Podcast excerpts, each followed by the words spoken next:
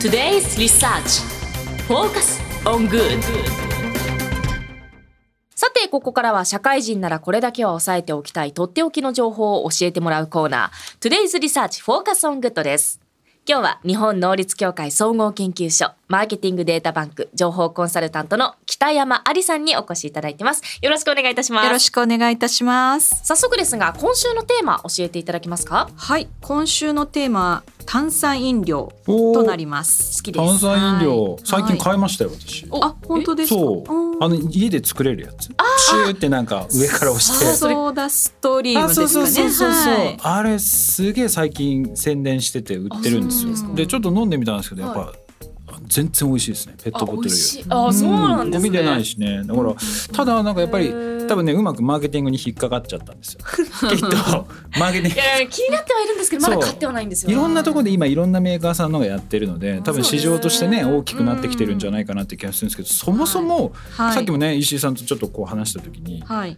炭酸水っていうか炭酸飲料っていつから生まれたの？確かにあの古くからですとクレオパトラも実は飲んでたという炭酸飲料の歴史があります。ん？レオパトラとなるとえ相どうぞ。当。プシュプシュないですよ。あ、プシュプシュないんですけど、その当時はあのブドウ酒の中に真珠を入れてうん。真珠を溶かすっていう方式で、まあ、真珠の主成分っていうのは炭酸カルシウムなんですけれどもそれがブドウ酒の酸に溶けて、まあ、炭酸ガスが発生しているという今のあのシャンパンに似たような飲み物をクレオパトラが美容と不老長寿の飛躍として飲んでいたという歴史があります。おしゃれ。高級な飲み物だったんですねきっとね最初はそういうところから始まってて、はい。商業的にこう普及し始めたってどのあたりなんですか、商業的にあの普及し始めたのはあのスウェーデンが発祥になるんですけれども、はい。1776年。えそんな前からあるんだ、なるんです。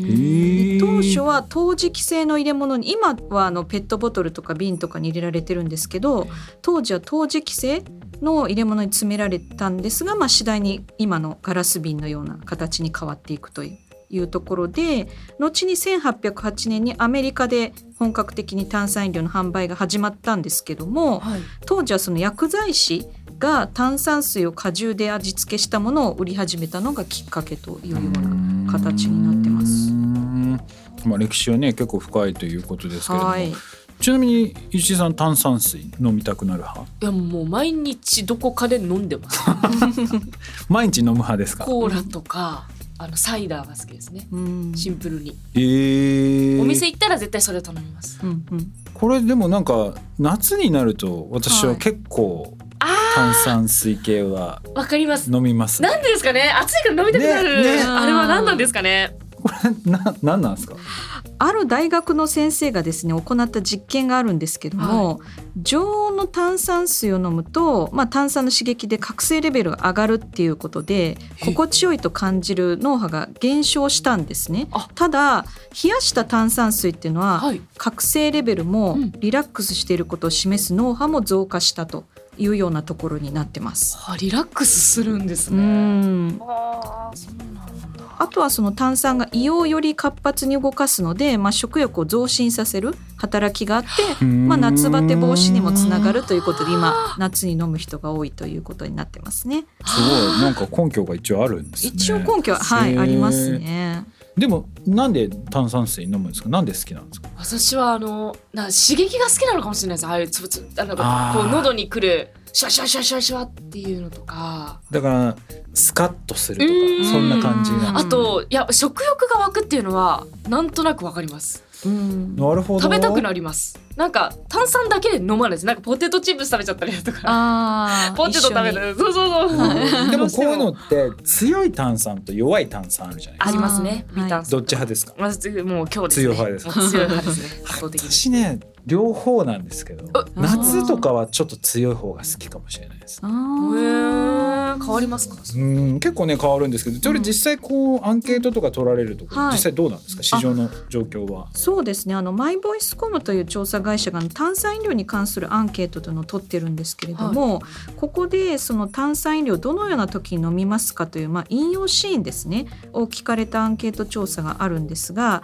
それですと第1位がやっぱり喉が渇いた時うん。が42.8%で次に休憩中休み時間っていうのが34.9%。うんうんうんでまあ第3位にスカッとしたい時というのは31.8%続くので、やはりその喉が渇いた時ですとかリフレッシュしたい時っていうのをよく炭酸飲料は人々は飲むのかなという印象です。まあでも多分石井さんも私も好きなんですけどこのはい。炭酸飲料の市場規模自体はどうなんですか、あ炭酸飲料の市場規模、まあ、生産量なんですけれども清涼飲料連合会というところがあの生産量の統計データを発表してるんですが、えーそれを見るとですね2022年に380万1200キロリットルという、まあ、あのこれ数量なのでちょっとキロリットル単位なんですが、前年比1.3%増ということでさほどまあ特にね。まあ、伸びているというわへけではないんですけどもただここ、えー2011年からのまあ約11年間で年単位の推移で見ていくと約6倍に急成長したというような結果も出てますので。2011年からで見ると6倍ぐらいに成長してきてる、そうですね。はい。まあでもね炭酸水ってとか炭酸飲料って好きな人と嫌いな人が結構分かれそううかなっていう。ん。だからみんなが好きかっていうと多分特定の人が結構好きで、あその人たちがはい。普段こうちょっと飲み方が広がってきてるっていう感じなのかなっていう,、うね、確かに。はいそういう意味でいくと、まあ、今家飲みでアルコールを割る材料としての需要も拡大してきてますし、あとあれなんですかメーカーさんとかもなんか今、あはい。そういう炭酸水を持ち運べる専用ボトルっていうのができたんですか、これそうなんです。あの炭酸飲料専用ボトルという、まあ、ものがありまして。そんそんなのああっこれたんですね。私の母ははい。ビール売ってるところうん。にそれ持ってって家でなんかクラフトビールとかそれで持ち帰って飲んでますよ、あもうこれ使ってる使ってます使ってます。あ全然違ういやなんかもう本当お店で出たままおみなんか持って帰れるみたいなえー話をしてました、そうなんです炭酸ガスがあの気化されることなくあの長い時間持ち歩いても全然あのもうすっきりとした味わいが、えー楽しめるというようなボトルになってますので真空断熱ボトルということで、まあ、従来その炭酸飲料を入れるっていうのは禁止されてたんですけども、あの開発メーカーの開発によって、まあ、独自な蓋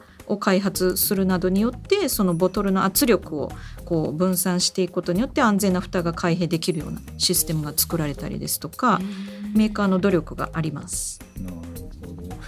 ちなみに石井さん炭酸飲料をこう購入する際とかにどの辺を注目して選んでます、へえまたもう炭酸の強さみたいなのはあるかもしれないです。あーでもねと炭酸があるかどうか一緒だな。俺も炭酸もうはっきり言ってブランドなんかどうんでもいい。りそうですね。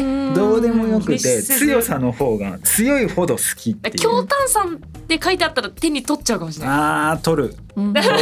絶対取っちゃう。かもしれないだから実際どうなんですか？強炭酸とかそのはい。刺激を求める人っていうのは多くなってきてるんですか、そうですね。実際多いと思います。というのがあのナビットという会社が1,000人のあの消費者に対してアンケート調査を取った結果があるんですけれども、はい。そこで見ると第一にまあ購入する際に重視するのはやっぱり価格にはなってきてまして。はい、へー。23.0%でで第2位がメーカーブランドが19.1%で第3位にその炭酸の強さが12.7%ということであの、まあ、第3位にランクインしてるので非常にまあ重要な要素の一つにはなってるのかなという印象です。なるほど。三位なんですね。ねちょっと意外でしたけど、そうですね。でこう今この、まあ、炭酸を購入する際の重要視として価格とかメーカーとかあったと思うんですけれども、はい。実際ブランドではどこのあたりが人気なんですか？これはですねあの LINE リサーチが調査した結果があるんですけども、はい。性年代別であの、まあ、年代別ですね。で人気の、まあ、炭酸飲料のブランドが調べられてまして全体的なトップ5を見ると1位がやっぱりコカ・コーラ。でで43.7%で2位に三ツ矢サイダー。でうん。3位にファンタで4位にあのウィルキンソンというこれ強炭酸水だと思うんですけども、が続きまして5位にカルピスソーダというようなところがランクインしてます。あそうかそうか。カルピスソーダもはい、そうなんですね。乳性炭酸飲料ですかね。はい。私はウィルキンソンの強炭。あうん。の辛口ジンジャーエールが好きですあ。ウィルキンソンの私は。ありますね。うん。強いな。うん強いな。刺激を刺激がつ 強いのが好きってことですね。そうです刺激を求める。ファンタって今3位なんですね。うん、そうですね。へー。うん。でもやっぱりなんかコカ・コーラ三ツ矢サイダーファンタってやっぱり昔からのやつが強いですそうですだね。そこにちょっとウはいィルキンソンがこの強炭酸というかこの炭酸系でうんまあ貢献して上位が上がってきてるって感はいじなんですか、ねそうですね。実際このウィルキンソンのその市場っていうのははい。広がってきてるんですか、広がってきてます。あの2021年のデータなんですけども、14年連続で過去最高数量達成したという記録がありまして、えー、3108万箱を達成して、まあ、前年比105%となったというような結果が出てますのでかなり炭酸飲料の中でもメガブランドの位置づけとなってます。まあでもねこのまあこういうメーカーさんのもそうなんですけど、はい。私はね最近本当に先ほどね番組の冒頭でもちょっと言いましたけど自分で作るあソーダはいストリームをちょっと最近買ったんですけど、はい。めちゃめちゃいいです。あそうなんですか。うん本当にいいなあの全然強さが違うのと、はい。あとやっぱりペットボトルがゴミが出ないっていうのが一番大きい。多分我々めちゃめちゃ飲むじゃないですか。そうペットボトル結構な数になるじゃないですか。そうですね。それ貯めてあのスーパーとかであ私はね。ポイントに変えてます、もう結構なんか地味 地味な地味に地味にやってます。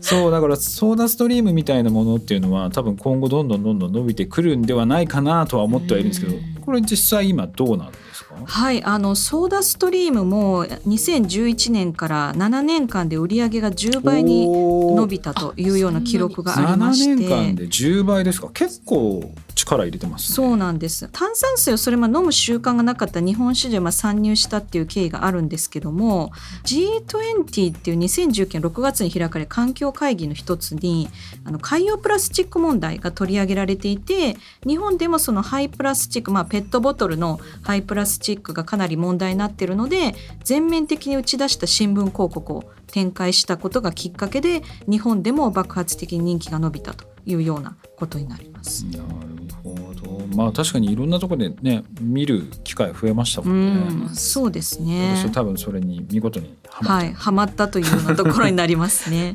あとこう炭酸の飲み方みたいなものも先ほどね、はい。こうアルコールをこうで割るみたいなのとかもはい。市場がこう拡大した要因の一つかなと思うんですけど実際そういう市場っていうのは広がってきてるんですか、そうですね。あの実際あの広がってきてまして、炭酸水で割るビールっていうのも今出てきてる。ビールを？ビール？炭酸水で割る専用のビールといほう。うサントリへーーサントリーのビアボールというあブランド。で最近あの CM よくやってるかと思うんですけども、あ確かに。そうなんです。あのビール市場が前年割れが続いていたのでそれを活性化させる目的で、まあ、作られたんですけれどもあのサントリー社のビール市場最高のアルコール度数の16%を達成してまして。結構すごいですね。そうなんです。あのいろんな自由な割り方ができるんですね。お酒に弱い人は炭酸水で割って、まあ、薄めるようにして飲んでもいいし強い人はそのままロックでも飲めるように自由な割り方で楽しんでもらえるようにあえてアルコール度数を濃く開発したというような経緯があります。なるいろんなでも楽しみ方増えてきてるんですね。だからこうやってお酒でこうやって自分なりの好きな楽しみ方をする人もいれば、はい。先ほどの専用ボトルはい。みたいなものに入れて、その品質を維持したまま飲む人もいれば私みたいにもうその場でプシュプシュやって自分で作るっていうのとかどんどん広がってきてるんですね。そうですね。外で飲むのか中で飲むのかということでいろんな楽しみ方が提案されてますね。今後そのこの炭酸飲料なんですけど、はい。どういうふうに新しくこうはい、進化していくんですか？そうあのまあ例として挙げられるのがあのコカ・コーラ社が仮想空間のメタバース上でゲームに発想を得て開発した飲料を米国で発売したという事例がありまして。メタバース上で限定商品あのコカ・コーラゼロシュガーバイトというあの人気オンラインゲームのあのフォートナイトというのがあると思うんですけども、はいやってますね。そこでうん。あの専用の島をまあ作りまして、うん。メタバース空間上でその専用のゼロシュガーバイトという商品のキャンペーンを展開したということがあるので、えーゲームの中でキャンペーン。そうなんです。はい。全然気がつかなかった。うん。そうなんですね。気づかなかったやってたのに。へえ、すごい。なるほど、うんじゃあこのマーケティングの手法っていうところもその、はいこれから飲料メーカー各社結構変わってきてるそうですね変わってきてますねやはり現代のその技術仮想空間とコラボしたプロモーションが今後も増えてきそうというようなところが予想されます。わあすごいどんどん進化していきますね。はい、いや本当に北山さんありがとうございまあした。りがとうございました。以上トゥデイズリサーチフォーカスオングッドでしたそれではリスナーの皆さんいってらっしゃい This program was brought to you by 日本能力協会総合研究所